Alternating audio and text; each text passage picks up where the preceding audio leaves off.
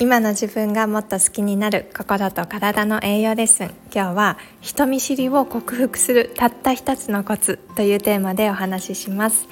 おはようございます。ホリスティックヘルスコーチのゆきこです。今週も聞いてくださってありがとうございます。皆さんは自分のことを人見知りだって思いますか？誰か初対面の人と会話をする時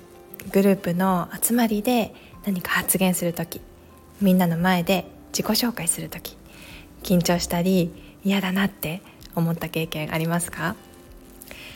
私の発信を以前から見てくださってる方とか昔からの友人はもうね知ってると思うんですけど私は小さい頃からもう母の後ろに常に隠れるようなシャイでおとなしい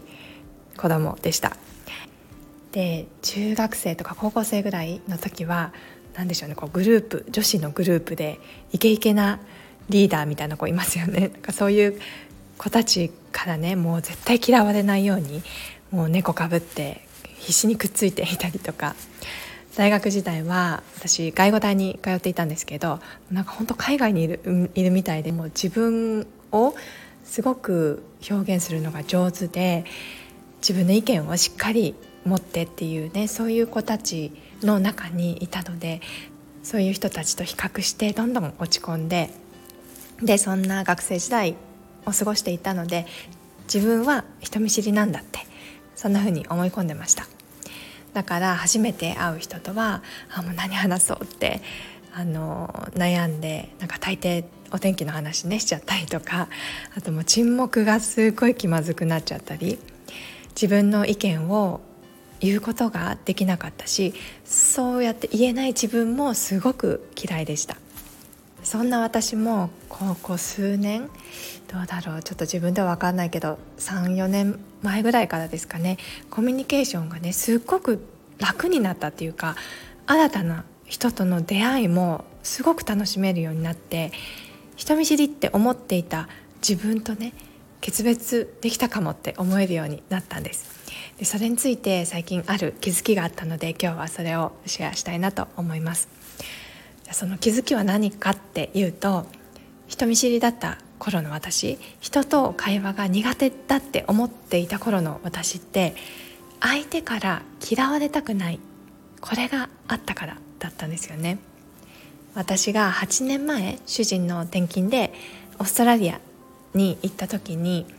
当時ね私は4ヶ月の息子がいたんですけどお友達が誰もいなくってでなぜか当時ね何を血迷ったのか謎のプライドですよね。私日本人と付き合っちゃダメだってこうこれからオーストラリアで生活していく中で英語も上達させないといけないから日本人とつるんだら絶対もうそっちに逃げちゃうって甘えちゃうって思ったからもうあの現地の人たち王子オーストラリア人のママたちとだけいようとか言って思ってたんですよね。であのその時はマザーズグループって言ってねその子供同じ月齢の子供たちと合わせてこうみんなであのおしゃべりしたりとか子供たち遊ばせるっていうマザーズグループっていうのがあって私そこに飛び込んでもう全然まだよちよちの息子を連れて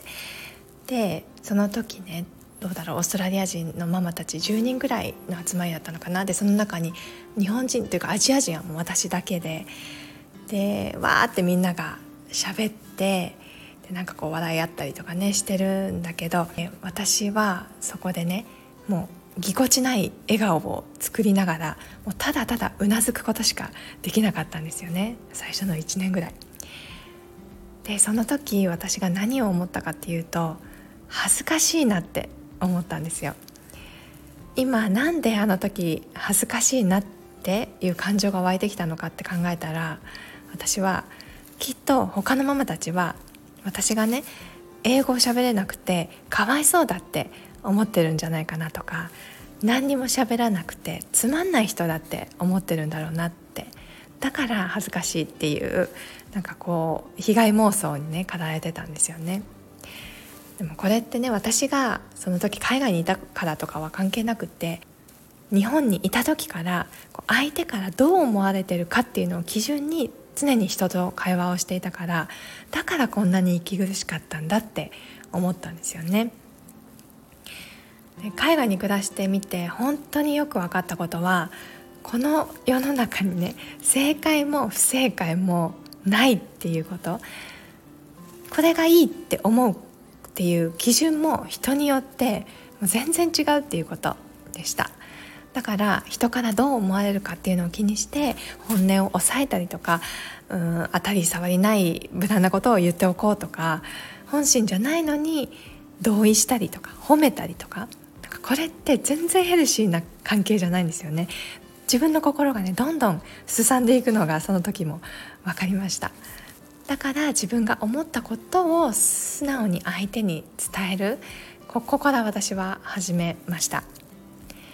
であと昔の私は人と関わるのが得意な人とかなんかこう見た目から明るくてフレンドリーな人って自己主張ができてこうはっきりした強い、うん、言葉を使って私はなんだろうこういうところが強みなんですとか私はそれは嫌いですとかね。なんかそんなあのイメージがあってこんな自分には無理だって思ってました。でも自分が思ったことを素直に伝えるってもっとシンプルなことで私はこう思うんだよねとかこんなことを大切にしてるんだよねとかあと相手に対しても本当にいいと思ったことはそれいいねとかどうやってやったのとかなんでそれをやろうと思ったのっていうふうになんか自分が本音で思ったことに対してあの会話をしていくと自然とそのね会話も膨らんでくるんですよね。でかつなんか私はそんなねこうめっちゃテンション高い人でもないし あのはつらつとハキハキとしてる人でもない。でもそれはもう私の性格だからそこは変わらないっていうか変える必要がないなって思ってます。ただただ自分のままでいいんですよね。飾らずに背伸びせずに。なので自分もこうだって思うことを伝えるしね。で相手が言ったことにもあなるほどねそういう考えもあるんだねって。なんかそれをいやこう思うとかそれは違うでしょとかね。こうどっちがいいっていうこの優劣をつけるんじゃなくてただ単に違うっていうこと。お互いにユニークさこう唯一無二のものを持ってる。でどっちも素晴らしいよねっていう。なんかこの感覚を持てたらあのめちゃくちゃね楽だなって思ってます。それぞれ違う価値観を持った人がもうたくさんいる中で全員に好かれようとするなんてまず無理な話ですよね。で自分が言ったことをどう捉えるかっていうのはもう相手次第だからもしそれがね自分が言ったことに対して相手が違うって捉えてもそれは自分には関係のないことだし相手の相手が決めた選択だしねだからそれが嫌われる理由にはならないと私は思ってるんですよね。逆に自分とは全然ね違う意見とか価値観を持ってる人がいても私もそれを理由にその人自体を嫌いにはならないと思うんです。だからそれぞれの良さを認めて尊重し合うなんかそんな社会になったらそういう他者との比較とか嫉妬心とかそういうものってもそもそも生まれなくなるんじゃないかななんて思います。なんか何何話してたんだっけ？なんかすごい話が大きくなりすぎちゃった。そう。なのでえーと、今日のねテーマの人見知りをなくすたった一つのコツっていうのは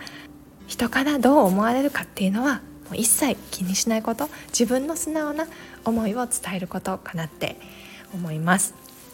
なんか海外の人たちって自分の意見ねこうイエスノーっていうのをねはっきり言います。それが自分のためでもあるし相手のためでもあるからです。曖昧で濁すような返事っていうのをしてしまうとあじゃあ結局どっちなのってなんかことがそれ以上進まなくなったりとかこう行動をね止めてしまう原因にもなりますよね。そうなので自分の感じるままに感じたことにあの自信を持ってこれでいいんだって自分が認めてあげる。そこから会話が自然にあの生まれてきたりとか相手と心地よい関係が生まれてくるんじゃないかなって思います。そう。であのあと私昔の私も思ってたことなんですけどそのねじゃあ自分の素直な気持ちがそもそもわからないとか自分の意見がないですっていうことありませんか？私昔ねすごいこれを思ってたんです。自分で決められないっていうね。それを解決するのは自分と向き合うことなんですよね。自分はどんな時にワクワクするかとかどんな時に憤りを覚えるのかなんかそれをね普段の生活の中から一つ一つの感情をちょっと俯瞰して見つめていくことで自分の本心に気づけるヒントになったりします。もしこういうお話にご興味ある方は今週の30日、えっと、明日からですね始まる3日間の無料ライブセミナーがあります。で自分を知ることとか自分にとっての大切なものとか本当の健康で何だろうっていうのを考えるとっても良い機会になると思います。で今回はインスタライブとかではなく Zoom を使ってあの開催となりますので私の公式 LINE から Zoom の URL をお送りします。で公式 LINE のリンクも概要欄に貼っておきますのでピンときた方は是非ご参加くださったら嬉しいです。もし今日の放送が面白かった少しでもためになったと思ってくださったらいいねボタンを押してくださるととってもとっても励みになります。それでは今週も最後まで聞いてくださってありがとうございました。1月ももう今週で終わりですね。皆さんにとって1ヶ月の締めくくりの素晴らしい1週間になるようお祈りしています。来週の音声でまたお会いしましょう。